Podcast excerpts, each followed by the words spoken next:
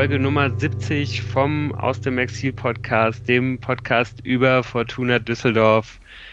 Schön, äh, dass wir in der gewohnten Viererrunde heute auch mal wieder über Fortuna sprechen werden, auch wenn es ja, ja, genauso wie äh, auch vor zwei Wochen schon wieder eine Folge ist, ähm, ja, die vielleicht wieder nicht unter so einem ganz so guten Stern äh, steht, wenn es um unsere Laune geht.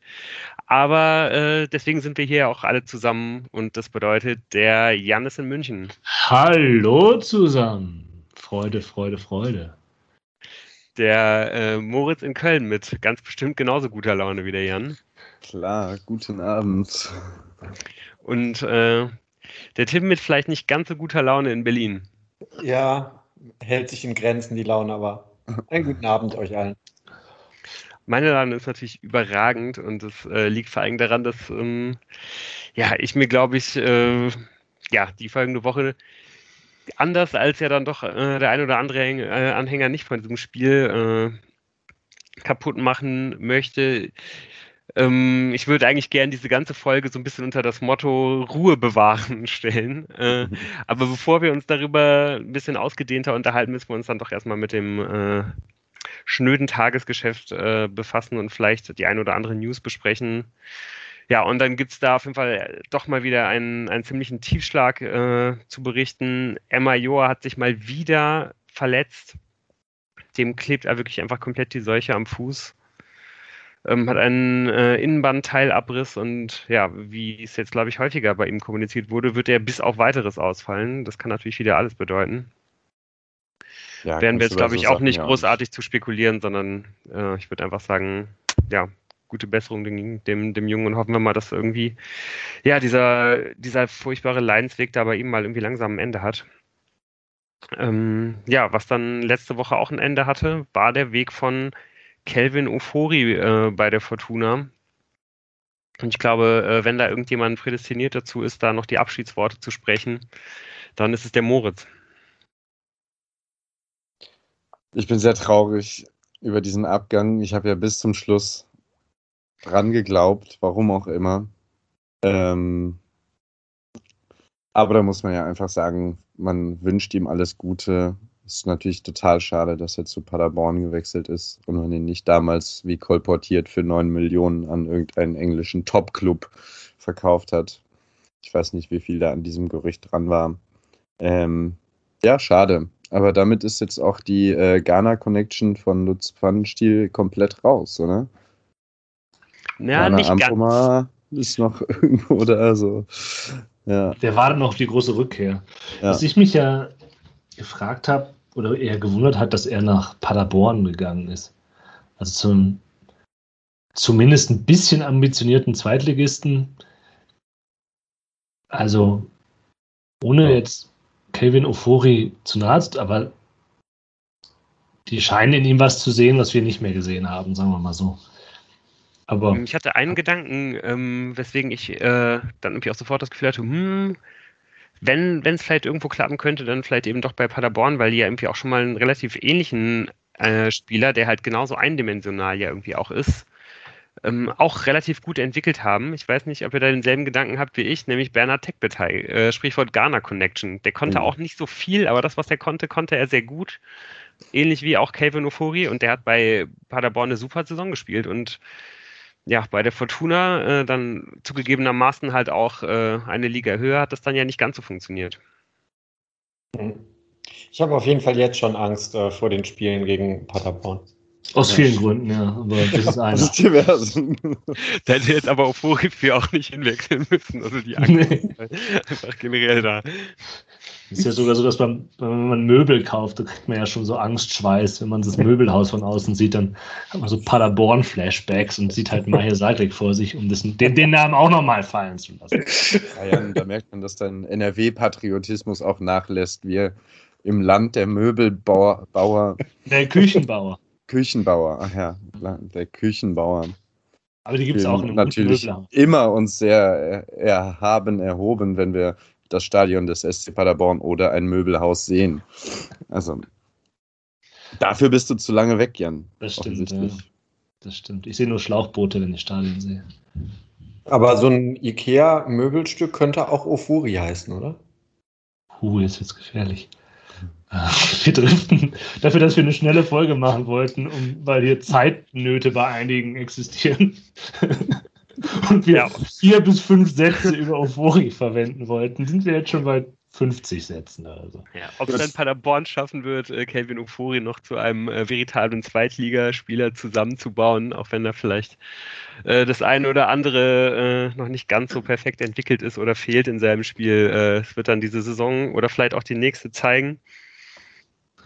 Ähm, und ja, wir kommen dann, glaube ich, dann doch irgendwie in unserer Diskussion langsam dem Nürnberg-Spiel immer näher. Aber ähm, ja, ich glaube, wir, wir, müssen vorher dann doch noch mal kurz ähm, ja, über was Tagesaktuelles reden, was ja dann besonders uns als Fans, wenn auch vielleicht nicht ganz so sehr uns als äh, im Exil wohnende Fans betrifft, vor allen Dingen nicht äh, hier unsere Fraktion München und äh, Berlin. Aber ähm, ja, es gibt ja dann doch einige Bewegungen und gerade gerade bei der Thematik dazu, wie viele Fans man irgendwie gerade zulassen soll. Ähm, andere Vereine sind da ja schon weitaus mehr nach vorne geprescht, aber auch Thomas Röttgermann hat da jetzt ziemlich Klarstellung bezogen unter der Woche. Ja, noch kleiner Zusatz, die äh, Kölner Fraktion glänzt ja bisher auch noch nicht gerade durch Anwesenheit im Stadion. Ähm, genau, aber genau darum geht es, um Anwesenheit im Stadion. Und Thomas Röttgermann hat eben den Vorschlag gemacht, beziehungsweise gesagt, dass wenn Geimpfte und Genesene nur noch ins Stadion gelassen werden sollten, dann könnte man doch auch eigentlich die Beschränkungen aufheben. Und es soll dann, also in seiner Vorstellung sollte es dann auch noch ein Restkontingent für vor allem Kinder und Jugendliche geben. Wie das, glaube ich, in Baden-Württemberg gerade schon auch entschieden wurde. Ähm, ja, und fordert also, dass nach Möglichkeit das Stadion auch voll besetzt sein kann mit Geimpften und Genesen und äh, hat dann noch den Zusatz, dass ähm, die Fortuna damit auch gegebenenfalls einen wichtigen Beitrag zur Erhöhung der Impfquote beitragen würde, leisten würde. Weil die Massen sich nur impfen lassen, wenn sie Fortuna gucken können. Ja, ja, ich finde das ja ein schwieriges Thema. Ich kenne das, ich kann da ja irgendwie alle Argumente mittlerweile nachvollziehen und bin froh, dass ich da selber keine Entscheidung fällen muss. Ich kann halt die Argumente von Röttgermann, der ja auch auf ein einheitliches Verfahren in, in der Bundesliga oder in Bundesligen pocht, schon verstehen. Und da kann ich aber auch nachvollziehen, dass, dass da einige eher vorsichtiger sind, äh, komplett das Stadion aufzumachen. Ähm, ja, ist halt, ich glaube, da kommen wir auch nicht zu einem guten Punkt, sondern wir schauen uns an und denken uns, ja, was soll man dazu jetzt sagen? Ah. Ja. Also ich warte erstmal meinen ersten Stadionbesuch, der bestimmt irgendwann demnächst auch mal stattfinden soll, ab, um mir dann vielleicht nochmal so gefühlsmäßig ein eigenes Urteil dazu zu erlauben, wie sich das so anfühlt mit 12.500 im Stadion und ob ich gerne das Vierfache an Leuten um mich herum haben. Ja, ich glaube, das Problem hast du ja ohnehin nicht. Also gut, vielleicht bei gegen Schalke oder so, weil auch bei wenn es die Möglichkeit du? gäbe. Ja. Was? Da lehne ich mich mal jetzt mal ganz weit aus dem Fenster. Also, das, wenn du vom Vierfachen sprichst, hast du schon recht.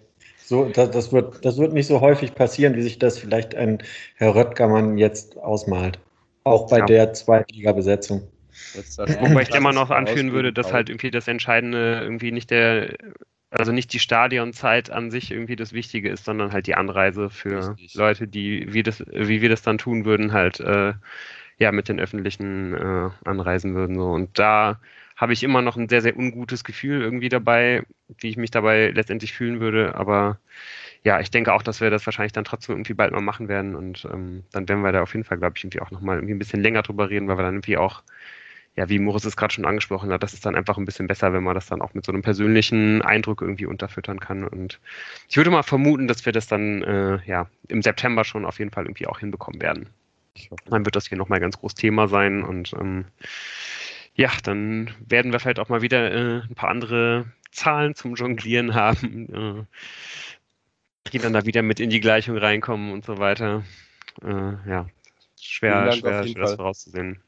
Vielen Dank auf jeden Fall an die Fortuninen, die äh, nach Nürnberg gereist sind.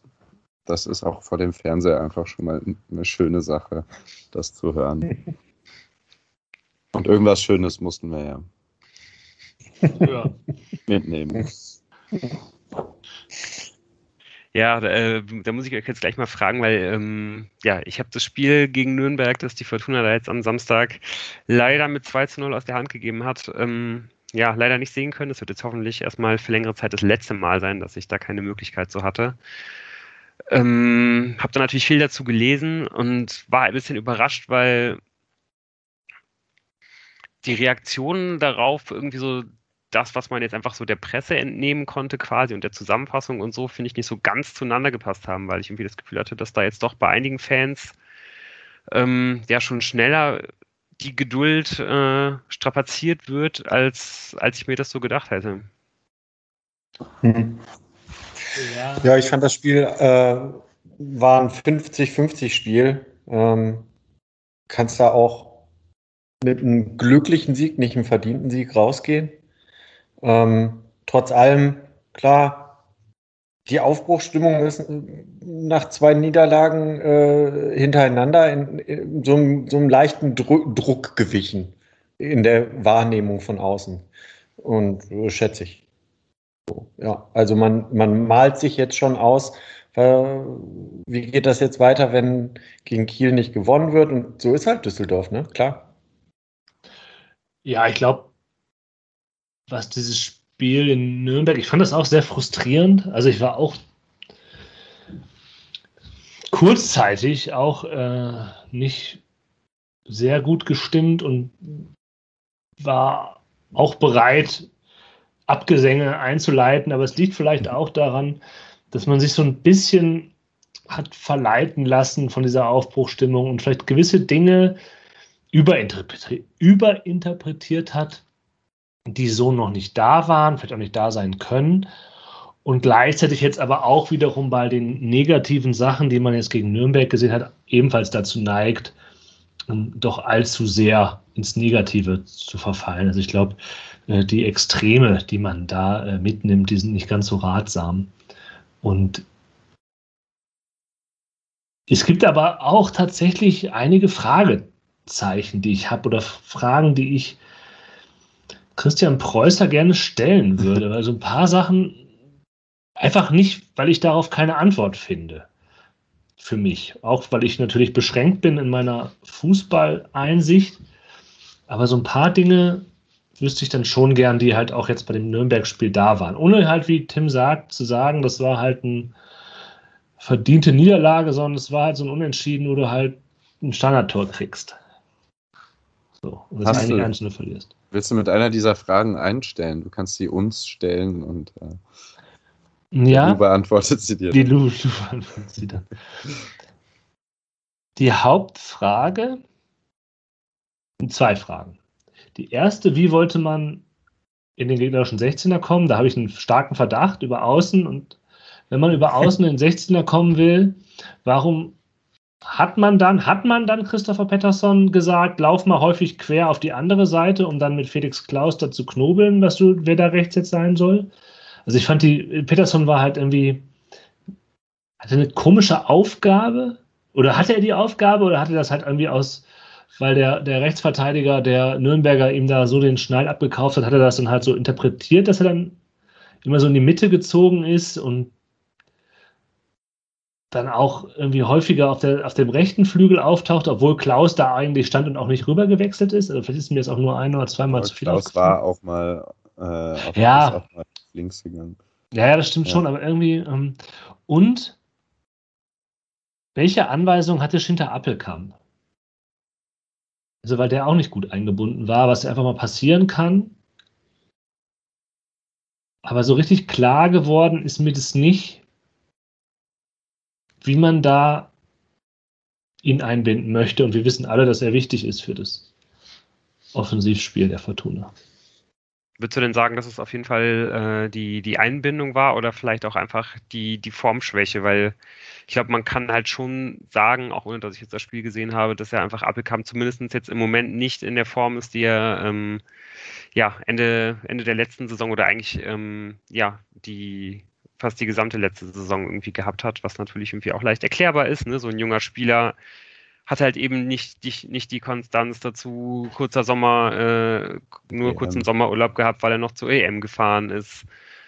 Plus dann kam halt irgendwie das erste große Angebot von einem Bundesliga, äh, Bundesligist rein, die, die äh, im Sommer unbedingt erst haben wollten und so. Und damit muss man halt irgendwie auch erstmal zurechtkommen. Ne? Und ähm, ja, ich glaube, wir haben uns irgendwie alle gewünscht, dass er, dass er halt einfach nahtlos da weitermacht, aber ähm, ja, das ist halt eben nicht der Fall. Und wenn er halt irgendwie nicht in dieser, in dieser überragenden Form ist, dann ähm, ja, dann, dann krankt das Spiel der Fortuna halt, ähm, ja, eigentlich schon traditionell.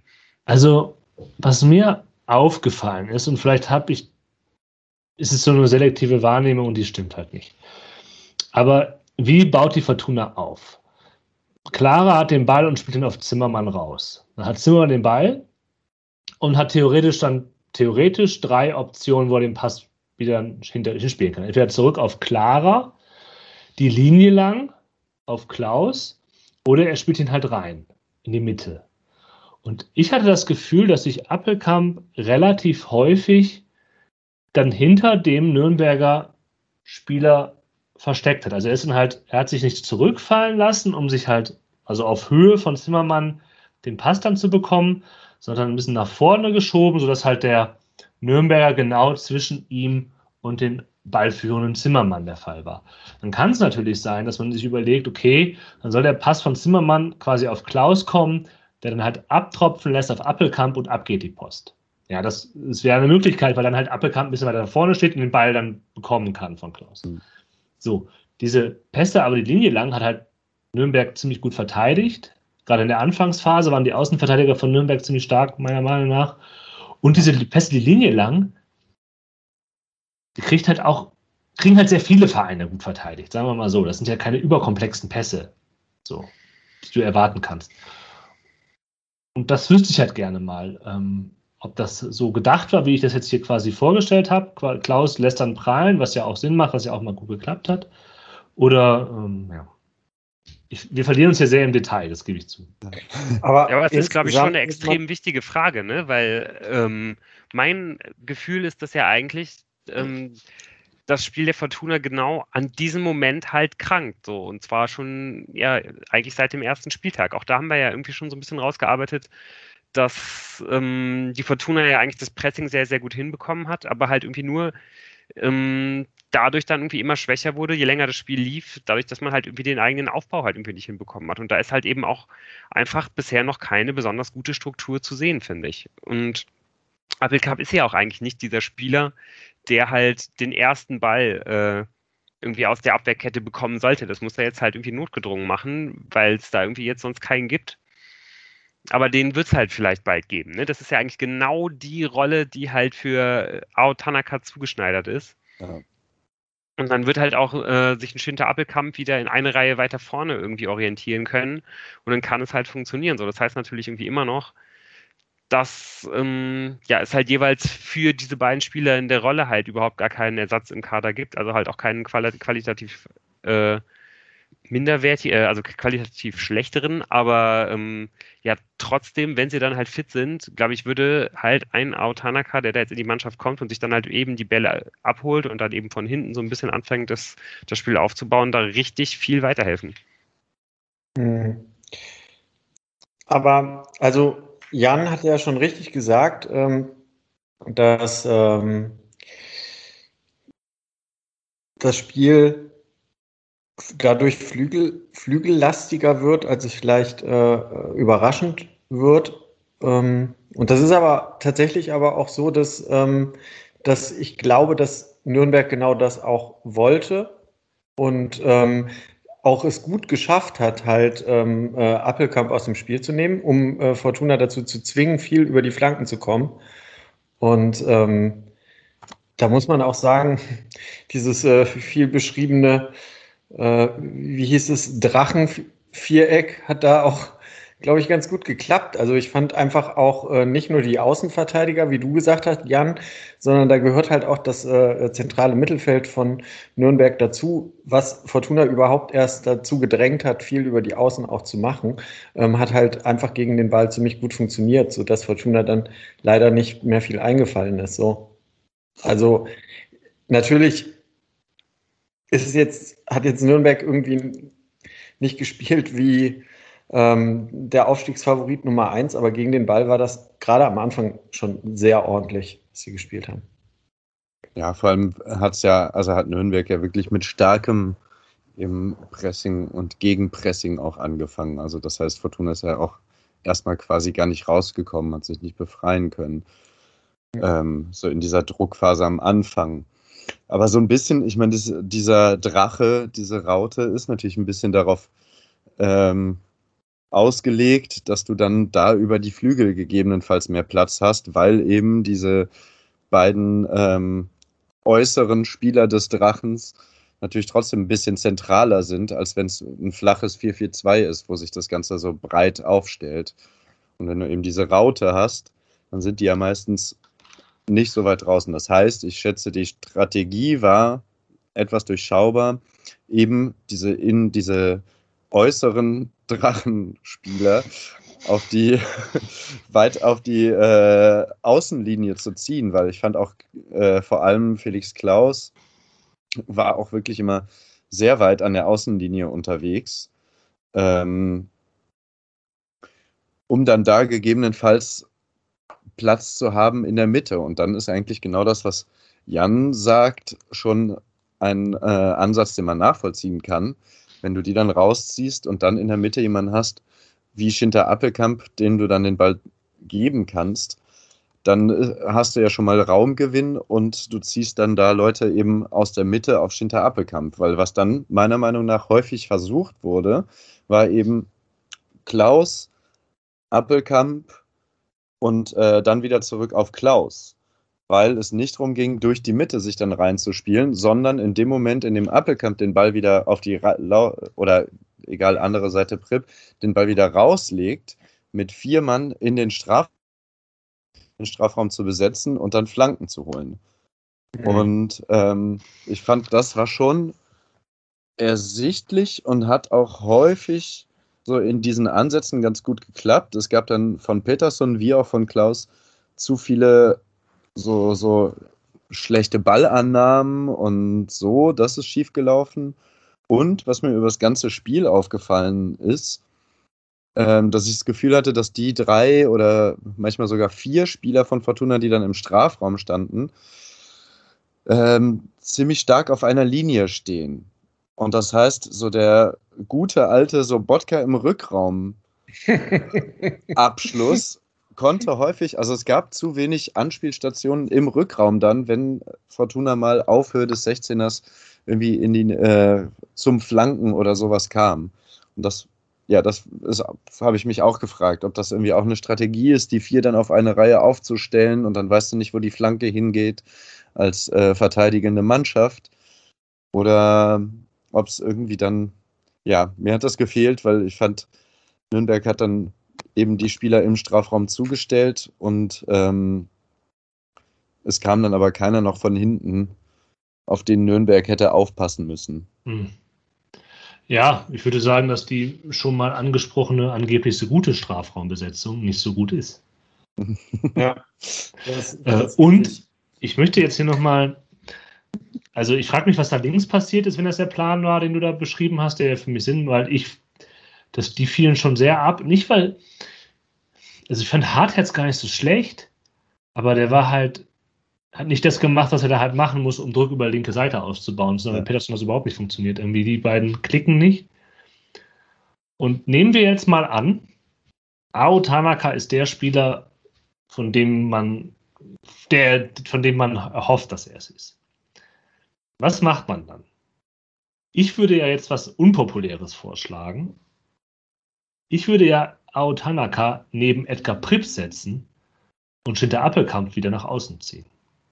Welches System Weil, würdest du denn überhaupt spielen? Weil ich glaube, das so richtig hat die Fortuna jetzt ja irgendwie ihr System noch nicht gefunden. Ne? Also jetzt ähm, das System, was jetzt am Samstag gespielt wurde, ähm, pff, das ist jetzt ja auch irgendwie weit davon weg, irgendwie, glaube ich, jetzt gerade das Wunschsystem zu sein. Und das wirkt irgendwie auf mich einfach auch alles so, als ob das vielleicht auch einfach einer der Hauptgründe halt gewesen ist jetzt am Samstag, dass einfach die Nürnberger genau wissen, was sie spielen. Sie spielen es jetzt schon eine ganze Zeit so und Preußer muss jetzt halt eben erst, äh, ja, der, der, der ist halt eben, der ist halt einfach im Augenblick halt auf der Suche so. Und das wird vielleicht auch noch sogar noch ein bisschen dauern. Ja, und dafür war es vielleicht gar nicht schlecht. Wenn du halt sagst, genau. das ist, wenn das das Argument ist, dann kannst du sagen, du hast gegen eine eingespielte Mannschaft gespielt, die aus Gründen, die mir noch immer nicht erklärlich sind, immer noch einen Müller-Deli in den Reihen haben. Dass der noch nicht lange da weg ist, ist sehr, sehr ärgerlich für alle anderen Vereine in der zweiten Liga. Ähm, weil der Dinge macht, die sonst da keiner macht, aber ist egal. Und dann kann man sagen, man hat halt mit einer eingespielten Mannschaft äh, gut mitgehalten und hätte eigentlich mit 0-0 da rausgehen können. Und dann hat man aber einfach 1-0 verloren, weil Florian Harthetz gepennt hat bei der. Man hat ja 2-0 verloren. Ja, gut, das ist jetzt auch geschenkt, aber ich glaube, wir sind jetzt so ein bisschen bei allgemeineren Themen und gehen nicht. Ja, aber dann lass doch mal kurz, weil meine äh, steile These zu, zu diesem 1-0 ist, dass äh, Florian Hartherz gemeinsam mit David Kownatski gepennt hat, ähm, ja. der nämlich auch nicht vernünftig hingeht und ähm, was noch zu der Frage ist, äh, äh, mich bringt, wie stark ist David Kovnatski in dieser Neuner oder in, in dieser, äh, ja, dieser hinter. Falsche Neun, in dieser. Falsche Zehn, Entschuldigung. Keine Ahnung, was das ist. Ähm, ich habe ganz viele böse Sachen auf der Zunge, die ich eigentlich sagen möchte, weil ich das ungerecht gegenüber Menschen finde, so über sie zu sprechen. Aber ich habe nicht darauf geachtet, ob Kovnatski bei, bei dem 1-0 gepennt hat. Ich glaube es aber halt ungesehen. Also, den hättest du ja wirklich an der Hals da rausnehmen müssen. Ja. Der hat überhaupt nicht funktioniert. Mhm. Der hat nur Bälle verloren, gegen den Ball nichts gemacht. Und das ist das Problem, ist nämlich das Rufen Hennings. Ähm, ich glaube, der hat das Gefühl, er muss halt äh, sowohl sich selber als auch Kenan Karaman ersetzen. Und so spielt er halt auch. muss auch. Halt, ja, der muss halt auch, weil der macht ja. die Läufe, die Kenan Karaman gemacht hat, nur hat halt nicht keinen Rufen Hennings in der Mitte, der halt diese, der, der diesen Raum dann nutzen kann, die dadurch entstehen. Und Kovnatski steht halt vollkommen neben sich. Ich würde ihn erstmal nicht mehr einsetzen. Ich auch nicht, aber also jetzt. Das halt nicht so viele Alternativen. Ja, genau, ja, jetzt mit der Verletzung von Emma noch. Ja, die Frage wäre ja auch, wenn du Appelkamp auf, auf eher auf dem Flügel siehst, ähm, wer, wer soll denn offensiv noch dann spielen, Jan? Wenn wir würden mal ausprobieren, Schipnowski hinter Hennings oder als hängende Spitze oder? Also, was haltet ihr denn eigentlich von, davon, mal wieder von diesem, von diesem System, das die Fortuna jetzt gegen Nürnberg gespielt hat, wegzugehen? Also, ich finde, sowohl Tanaka als auch Appelkamp sind klare Spieler fürs Zentrum, aber äh, halt nicht die einzigen. So, die brauchen, eigentlich muss man, eigentlich muss man immer Adam Botzek aufstellen, weil es halt sonst keinen klaren Anker-Sechser gibt. Ich würde mich extrem freuen, wenn da noch jemand kommen würde. Ist aber wahrscheinlich schwierig. Es wäre extrem gut, wenn halt ein Marcel Sobotka wieder fit werden würde. Das wird ja wahrscheinlich auch gegen Kiel noch nicht der Fall sein. Aber eigentlich äh, finde ich das System fast am besten. Mit Hennings vorne, Klaus Pettersson, äh, halt in, in einer Reihe und ähm, ja, dann halt einfach drei Leute im Zentrum. Ja, weil nämlich zum Beispiel Edgar Pripp hat mir wieder gut gefallen. Er ist ja, jetzt genau. kein überragender ja. Spieler, aber ich finde, er macht halt immer seine, seine Leistung, macht nichts, ist nicht der Leistungsträger der Nation, aber er ist halt auf jeden Fall nicht der Grund, warum die Fortuna verloren hat, sondern außer dass er durch in der fünf Minuten eine dämliche gelbe Karte sich geholt hat. Das war mhm. scheiße. Also das hast du auch gemerkt, dass der danach ähm, ein bisschen mit angezogener Handbremse gespielt hat, was schlecht ist für einen defensiven Mittelfeldspieler. Das muss man schon sagen. Aber unabhängig davon äh, äh, hat er mal wieder, hat er ungefähr das ge ge geleistet, was ich gedacht habe, okay, wenn Edgar Pripp, wenn es gut läuft, dann ist er so. Ja. So. Ja, und dann kann der, kann der auch der Anker-Sechser werden. Naja, ich weiß, er kann diese Pässe, glaube ich, nicht spielen. Also er der ist hat auch, auf jeden gegen den Ball nicht der, derjenige, oder? Also, also die, derjenige, die der Pässe, die der gespielt hat, die hat er gut gespielt. Also, in, also zumindest jetzt gegen Nürnberg. Also ich sehe auf jeden Fall, ich meine, das ist jetzt der dritte Spieltag, aber ich sehe ihn insgesamt ver verbessert gegenüber der letzten Saison. Also, ja, auf jeden Fall. Ja. Und ich meine, klar, ähm, kann man auch einen Adam Botzek dahinstellen. Ähm, würde ich dann halt gerne einfach mal sehen. So. Hm. Ähm, also insgesamt ist es ja schon so, dass man dann auf den Flügeln durchgekommen ist und wir haben ja auch drüber gesprochen, ähm, dass dann David Kovnatski halt einfach völlig neben sich steht, weil, also wenn dieser kurz nach der Pause dieser Flankenball, nachdem da Martinia im Prinzip sich schon verabschiedet hat aus dem Spiel, drin ist, und das meine ich so mit dem 50-50-Spiel, ja. dann gewinnt man das Spiel halt auch. Und ähm, auch obwohl man so gespielt hat, wie es meiner Meinung nach Nürnberg halt wollte, ähm, dass man vor allem auf Flanken setzen musste. Wobei man ja sagen muss, die ersten zwei Chancen in der ersten Halbzeit waren dann bezeichnenderweise auch gerade, wo man mal nicht auf die Flanke gesetzt hat, sondern auf dem äh, Distanzschuss von, von ja. äh, Felix Klaus. Ähm, in, noch eine Sache zu den Sachen Flanken. Ähm, das war auch ja vor, der, vor dem äh, Spiel schon zu erkennen. Deshalb hat wahrscheinlich Nürnberg auch äh, gewusst, was sie da tun müssen. Fortuna ist mit Abstand bisher in der Saison die Mannschaft, die am meisten flankt. Mit Abstand, mit riesigen. Ja, das frustriert mich ja so ein bisschen. Ne? Also, ich hätte ja gehofft, dass sich das zumindest ein bisschen bessert. Aber es ist noch sehr früh in der Saison, ist alles kein Problem. Aber was ich, was ich, was du da recht hast, Tim, würde ich sagen, diese, die Geschichte dieser Saison, wie wir sie bisher in diesen vielen Spieltagen, die wir gesehen haben, ähm, die könnte halt so leicht anders sein. Mhm. Wenn du halt dieses ja. Spiel hier nicht äh, einzeln verlierst und vielleicht ein Unentschieden spielst oder halt mit dem Kovnatski-Ding da, wenn ja. Fortuna nämlich mal von einem schlechten Torwart profitiert, ja, das wäre ja mal was. Ähm, und dann, was mich ja eigentlich an diesem Spieltag noch am meisten geärgert hat, war nicht, ähm, dass die Fortuna verloren hat. Das war schon scheiße. Aber dass mich die, die Niederlage gegen Bremen hat mich rückwirkend noch mal mehr geärgert. ja. ja. Und gedacht, das kann nicht sein. Das kann nicht sein, dass die Fortuna aufgrund zweier blöder Fehler gegen diese Mannschaft verloren hat. Mhm. Schon wieder gegen ein desaströses Bremen durch Dümmlichkeit äh, verloren hat. Äh, und jetzt halt eben da steht, das hätte man auch locker gewinnen können, weil man die bessere Mannschaft vielleicht hätte sein können. So. Und dann kannst du sagen, hey, neuer Trainer, das System ist noch nicht perfekt, aber es entwickelt sich was, wir haben so und so viele Punkte, alles ist gut. Jetzt hast du drei Punkte. Ja. Ja, ich glaube schon, man, wir werden einfach richtig viel Geduld haben müssen und ähm, einfach diese Saison wahrscheinlich als, als eine Saison sehen, wo wir einfach äh, ja auf die Entwicklung gucken müssen. Aber genau wie du schon sagst, es würde halt echt nicht viel dazu fehlen, um das halt wenigstens mit, mit, einer, mit einer ziemlichen Euphorie halt irgendwie dahinter zu machen. Und es ist echt bitter, dass jetzt die Fortuna in den ersten drei Tagen einmal gegen eine Mannschaft mit ähm, ja, einem, einem, Trainer gespielt hat, äh, hier mit Nürnberg, der, glaube ich, wirklich ein ziemlich, ziemlich guter ist, der halt die ganze letzte Saison daran gefeilt hat und der die ganze letzte Saison genau die schwierige äh, Saison äh, zum Lernen halt genutzt hat, die jetzt wahrscheinlich der Fortuna vielleicht so ein bisschen bevorsteht. Hoffentlich mhm. nicht mit ganz so viel Ab Abstiegsangst wie die Nürnberger letzt, äh, letztes Jahr. Und dass man halt gegen Bremen gespielt hat, genau bevor die ihren Fire Sale angefangen haben, der sie jetzt halt mitten in den Abstiegskampf halt reißen wird. So. Und ähm, ja, aber, ja, das, ja, aber Nürnberg ja auch, war nicht so gut, wo ich jetzt sagen würde,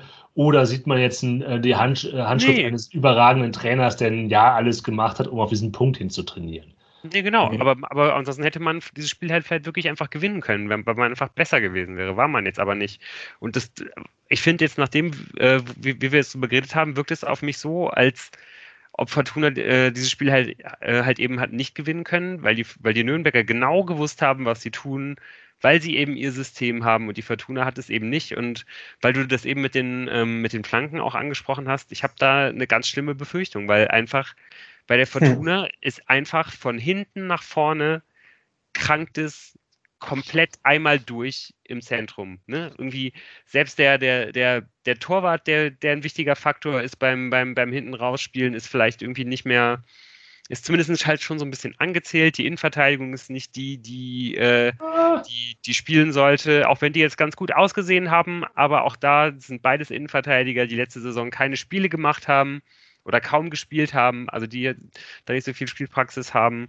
Ähm, ist auf jeden Fall irgendwie nicht ideal. Ähm, Im defensiven Mittelfeld gibt es eigentlich nur Adam Botzek, der halt ein richtiger Sechser ist. Dann hat man halt irgendwie so ganz viele Achter, die, oder halt so Rautenachter eigentlich. Man spielt aber keine Raute. Und einen Zehner hat man halt gar nicht im Kader, außer vielleicht Schinter Appelkamp, aber der muss irgendwie, der hat ja wie gesagt auch seine Position noch gar nicht gefunden, sondern wird immer überall irgendwie gebraucht und ist halt irgendwie noch so ein bisschen formschwach so. Also was ich eigentlich nur sagen will, es gibt einfach gerade vom hinten rausspielen ins Mittelfeld noch überhaupt äh, ja keine äh, ja, da ist man einfach noch überhaupt nicht eingespielt so. Und das, das wird sich jetzt eben auch nicht von, von, äh, von jetzt auf gleich irgendwie ändern. Und solange wie, wie, äh, ja, wie man da halt irgendwie noch braucht, wird man es erstmal wahrscheinlich über die Flanken versuchen müssen. Ähm, ich möchte aber äh, tatsächlich noch zwei Gedanken zu dem Spiel loswerden. Also zum einen über die Flanken versuchen müssen. Ähm, es gab ja drei Distanzschüsse, zwei eben angesprochen von Felix Klaus, einen total ja, auf Mann geschossenen, später noch von ähm, Kuba Piotrowski, wo ich sagen muss, der war von all denen, die man da noch reingeworfen hat, für mich noch der, der am meisten für Belebung gesorgt hat, komischerweise. Und äh, mit der Hoffnung, dass ja, da vielleicht doch nochmal okay. was kommt.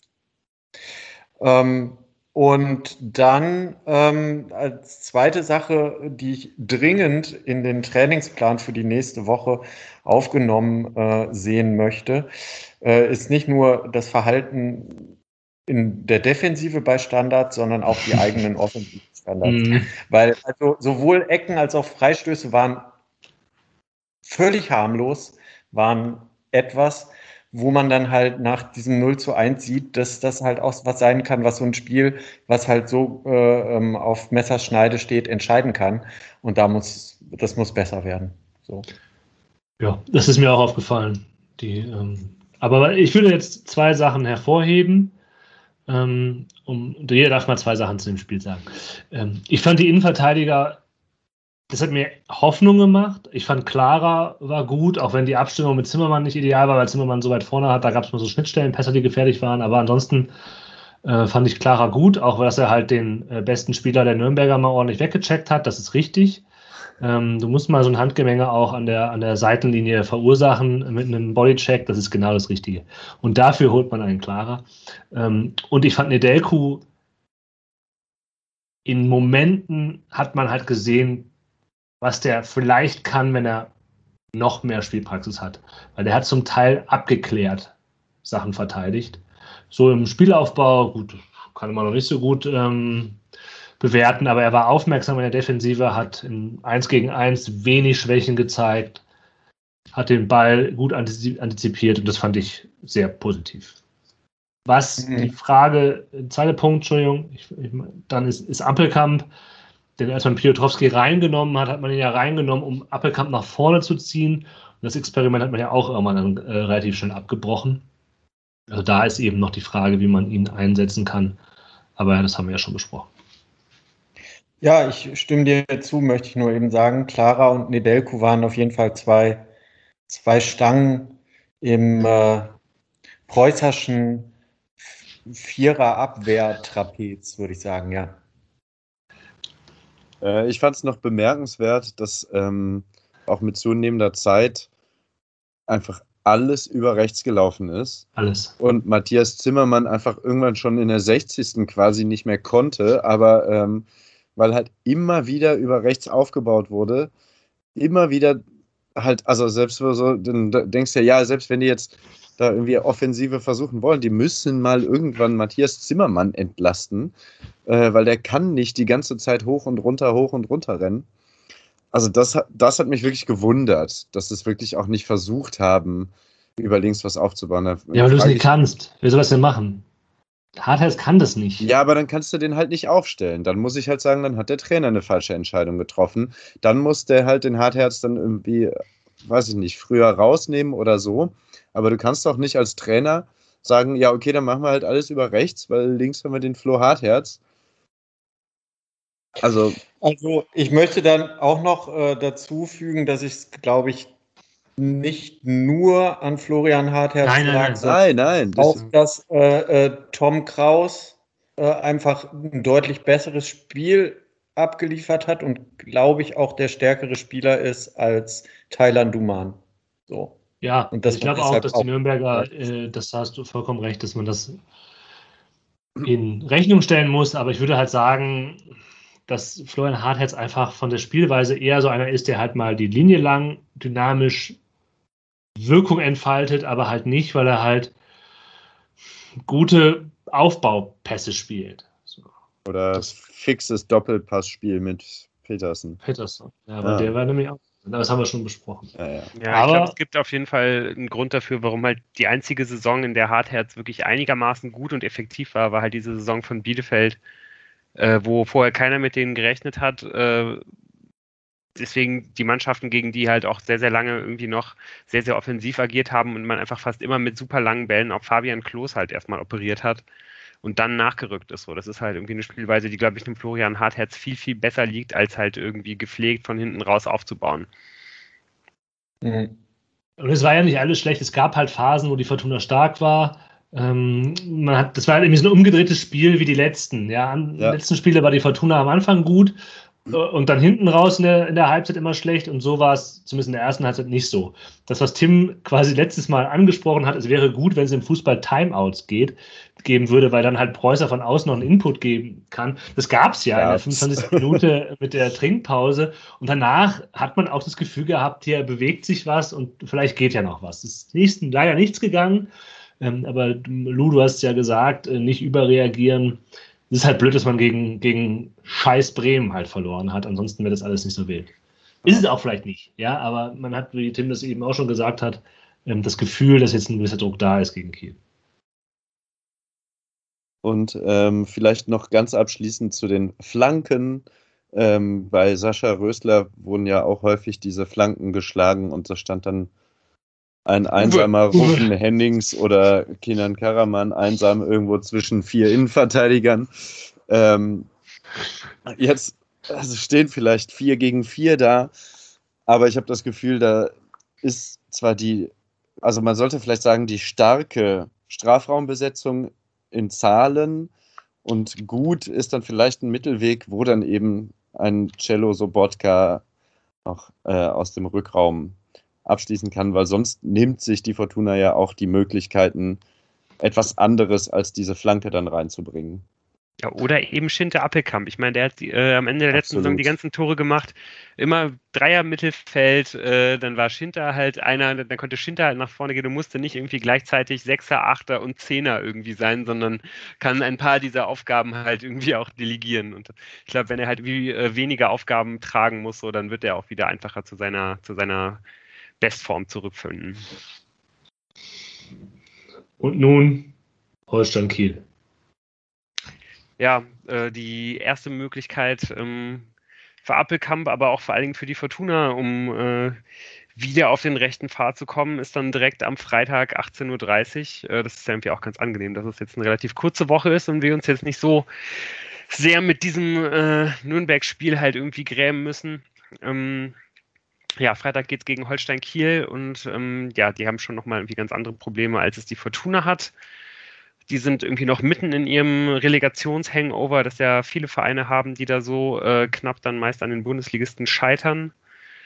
Mm, und zwar hat man die ersten drei Spiele der Saison alle mit 0 zu 3 verloren. Einmal gegen Pauli, gegen Schalke und äh, gegen den neuen Tabellenführer Jan Regensburg. Äh, generell gingen ja auch schon so Bilder rum bei Twitter, ich weiß, ich weiß nicht, ob ihr das gesehen habt, mit äh, die beste zweite Liga aller Zeiten, wo dann irgendwie nur mal so äh, die obersten sieben, acht Vereine halt drauf waren.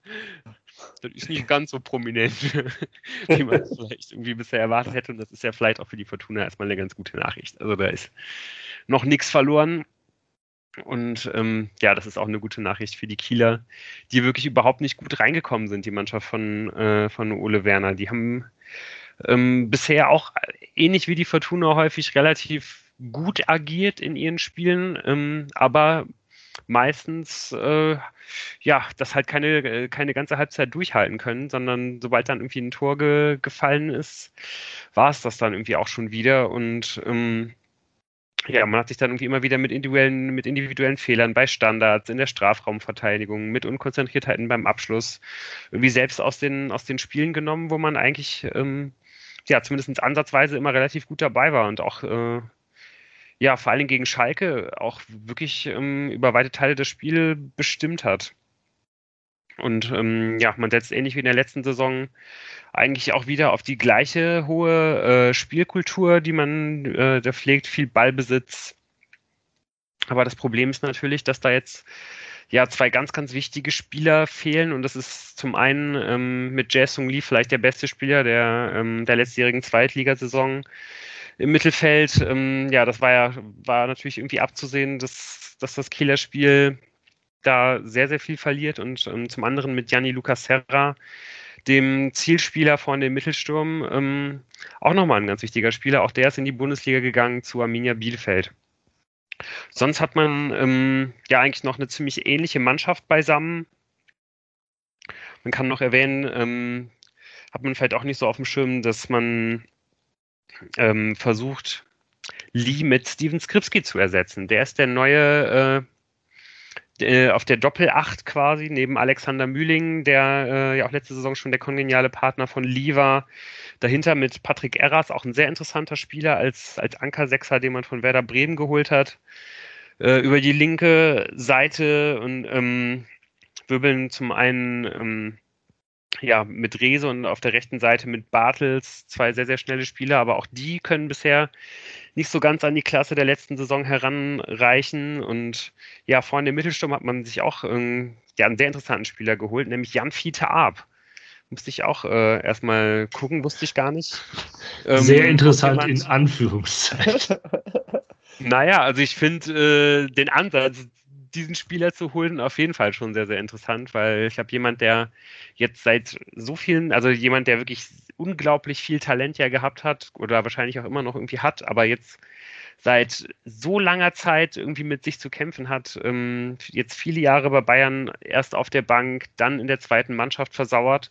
Und da ja, auch auf der Bank übrigens da dann auch irgendwann auf der Bank und da, und da irgendwie nicht, nicht wirklich auf den grünen Zweig gekommen, dass der derjenige ist, der jetzt da äh, Janni Lucas Serra ersetzen soll, finde ich auf jeden Fall, ja, wie gesagt, finde ich wirklich sehr, sehr spannend, hat bisher noch nicht so ganz gefruchtet.